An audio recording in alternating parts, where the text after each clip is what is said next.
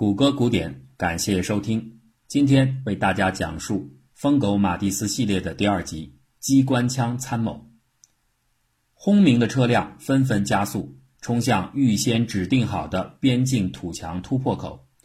这些战车上每辆都坐着四到五名士兵，大部分人不过十九岁上下。他们渴望着在战场上打响人生的第一枪，也渴望着得到一些什么。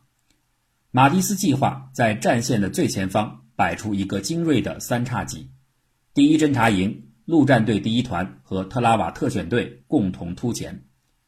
第一侦察营中有 A、B、C 三个连队，菲克中尉的 B 连二排处在全营的最尖端，他们的首个目标是伊拉克边界以北一百二十英里处的季加尔省首府纳西里耶，这座幼发拉底河畔的城市。将是通往巴格达途中的第一个重兵集结的防御重点。第一侦察营的任务是夺取纳西里耶外围的一座桥梁。他们的信心爆棚，但同时也做好了随时面对化武袭击的准备。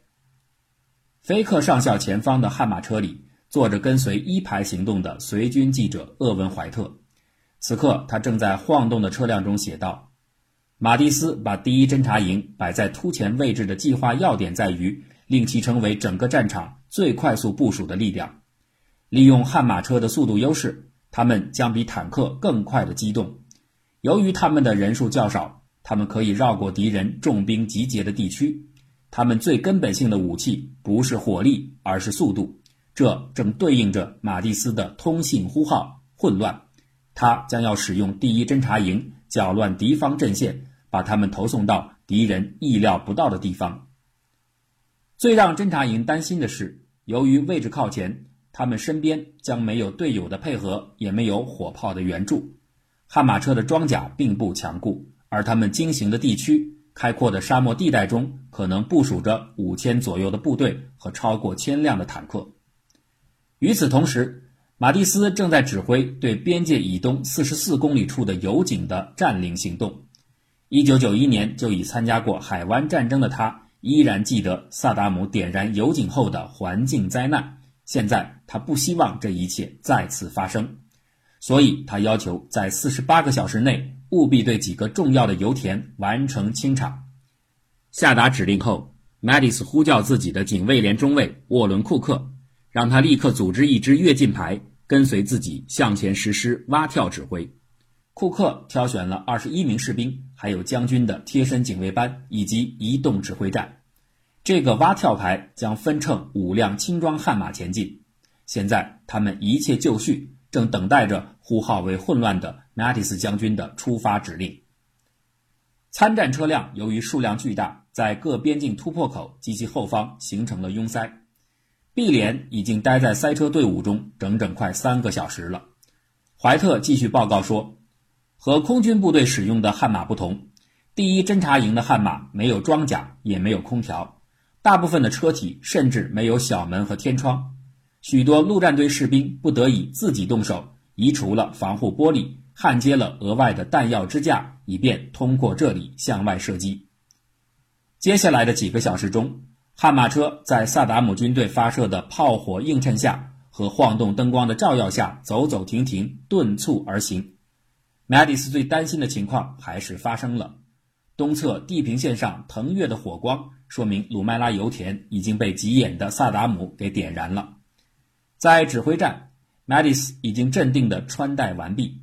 他很古怪地按照自己的习惯反穿着防弹夹克，把粘带扣、两星徽章。还有自己的名牌都摆在身后，这样做的目的或许是为了避免成为敌方狙击手的目标。通过大功率的狙击枪望远镜是可以看到那两颗星的。马蒂斯经常跃进到交火的前线，用望远镜查看一切。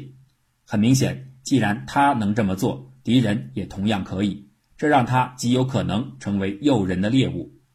不过，马蒂斯从来没有和人说起过他究竟为何要反穿背心，似乎周围也没有人在意这一点。他依次检查了自己的手枪、MOPP 作战服和防毒面具，这是抵御化武的必要装备。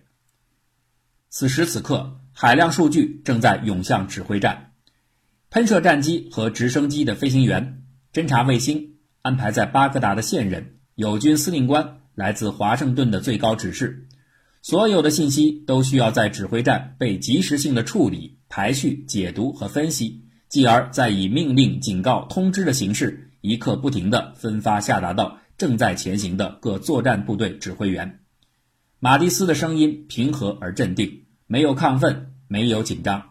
他特意拍了拍在他身后指挥站里的几位同事，脸上洋溢着微笑。这是马蒂斯的特点，越是大战在即，他越是那样的放松。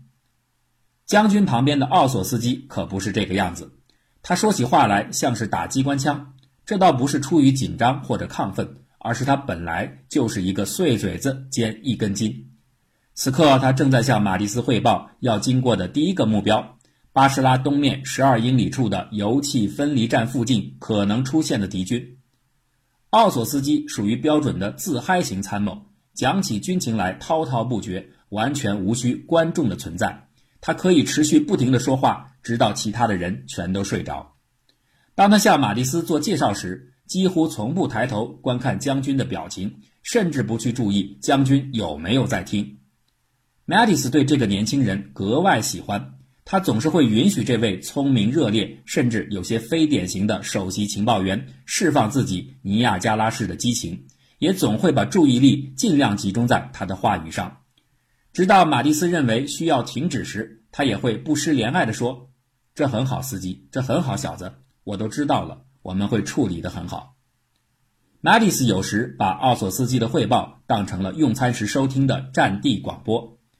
他总是吃军队配发的铝箔袋装即食性食品，而且很少加热或加水。他直接喝水，就着饭一起吃。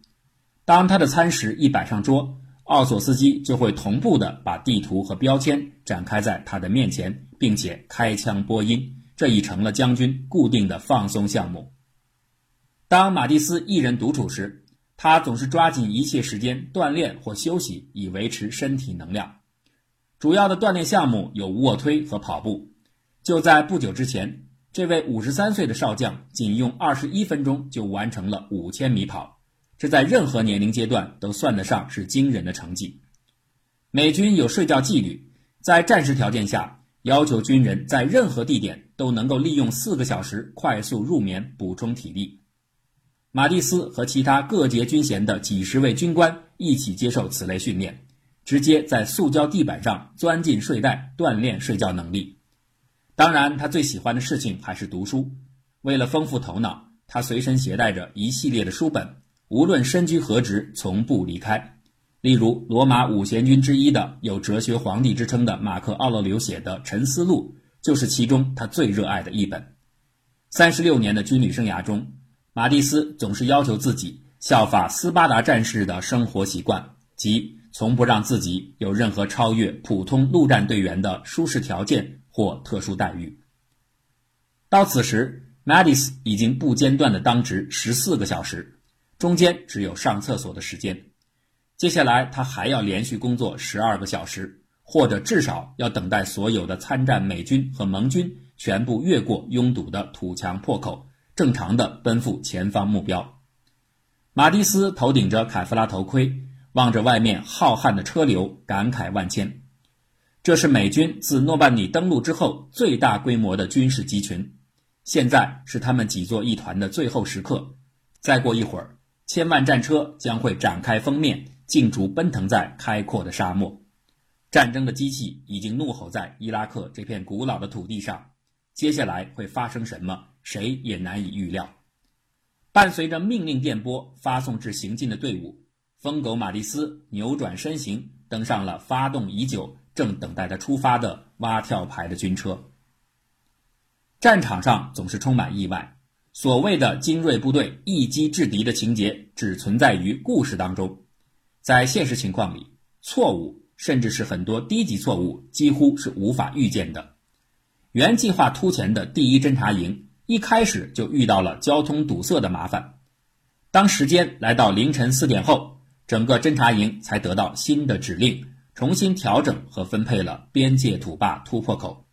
此时，他们已经整整在车上消耗了八个多小时。祸不单行的是，菲克中尉的上级侦察营 B 连连长又搞错了方向，让整个连队在黑暗中兜了一个大圈。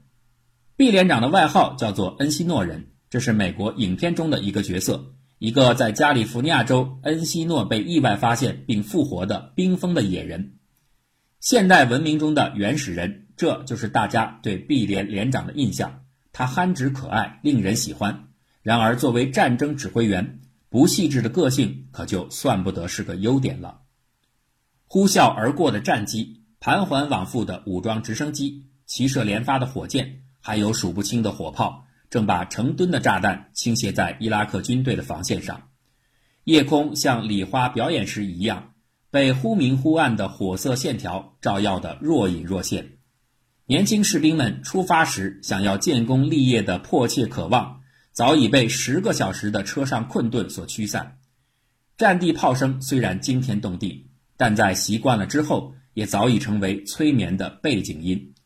下士川普利斜靠着班里的武器打起了鼾声，而那其实是一件一分钟之内可以发射千枚以上子弹的杀人机器。醒醒，川普利！旁边的中士库珀说。你要错过入侵时刻了。终于，B 连通过了突破口，开始在伊拉克的领土上向北狂奔。没有几分钟，他们便穿过了一座废弃的边境小镇。清晨的光亮渐渐变强，远处地平线上鲁麦拉油井的大火火势越来越旺，火焰直冲天际，飞腾的红光像是邪恶的萨达姆的图腾。士兵们看到道路两旁。到处都是损坏和废弃的车辆，有着漂亮装饰的街边小店早已人去屋空，只有紧闭的钢制卷帘门似乎还在等待主人的归来。活着的生物也还有，那就是一只只到处窜来窜去，在垃圾堆里寻找食物的流浪狗。马里斯现在已经到达了头一个预定的地点——巴士拉外围的油气分离站。海军陆战队第五团团长乔·邓福德上校已经等候在此。这个工厂是一个重要的工业设施，故此第五团在此前已经把它完全控制。整个占领过程只遇到了轻微抵抗。美军在抵达的路途中看到路边丢弃着成堆的伊拉克军服和轻武器，还发现，在远处几十个现役士兵年龄的人穿着平民的服装，向远离美军的方向走去。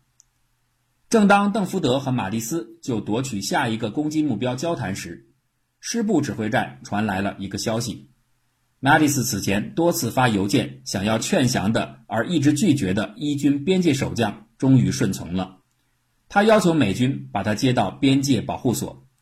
这位将领可能已经察觉到从巴格达发出的对他就地正法的命令，他已经不再相信自己的手下。马蒂斯和邓福德继续讨论。商量着夺取纳西里耶西北方向一座横跨幼发拉底河桥梁的计划。此时狂风大作，成团的沙尘被空气裹挟着横扫而来。马蒂斯和邓福德尽量靠近一辆悍马车，以躲避风暴，并紧挨在一起说话。参谋奥索斯基一边努力地把地图和标记物摊开在悍马的引擎盖上，一边再度开启了他的机关枪模式。哒哒哒地报出了大桥守军的各项参数，风不断地把地图折叠起来，吹落了许多标签。奥索斯基飞速地捡起标志物，并用力压紧地图，不让他的图角翻飞。片刻之后，马蒂斯和邓福德突然停止了交谈，四只眼睛紧盯着旁边的这架机关枪。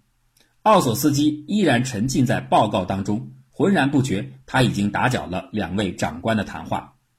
这二位爷就这么盯着奥索斯基，又互相对视了一眼，无奈的耸耸肩，而后摇摇头。司机，司机，马蒂斯打断了他。奥索斯基被吓了一跳，这才把目光从地图上抬了起来。我说：“你为什么不穿上我的马甲，到那边去和那些家伙谈谈呢？”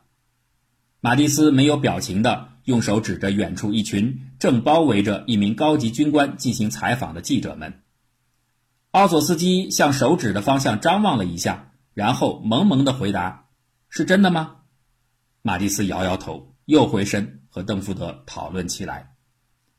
下午较晚的时候，三叉戟已经冲到了突前位置。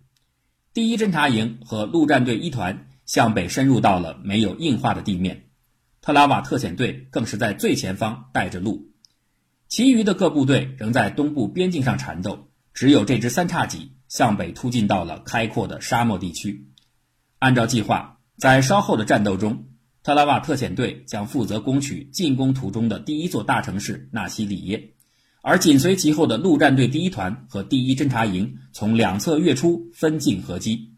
第一团沿一号公路直取西北方向的巴格达，第一侦察营沿七号高速路向北挺进重镇阿拉库特。这就是让马蒂斯心心念念的。英军围城惨败的发生地。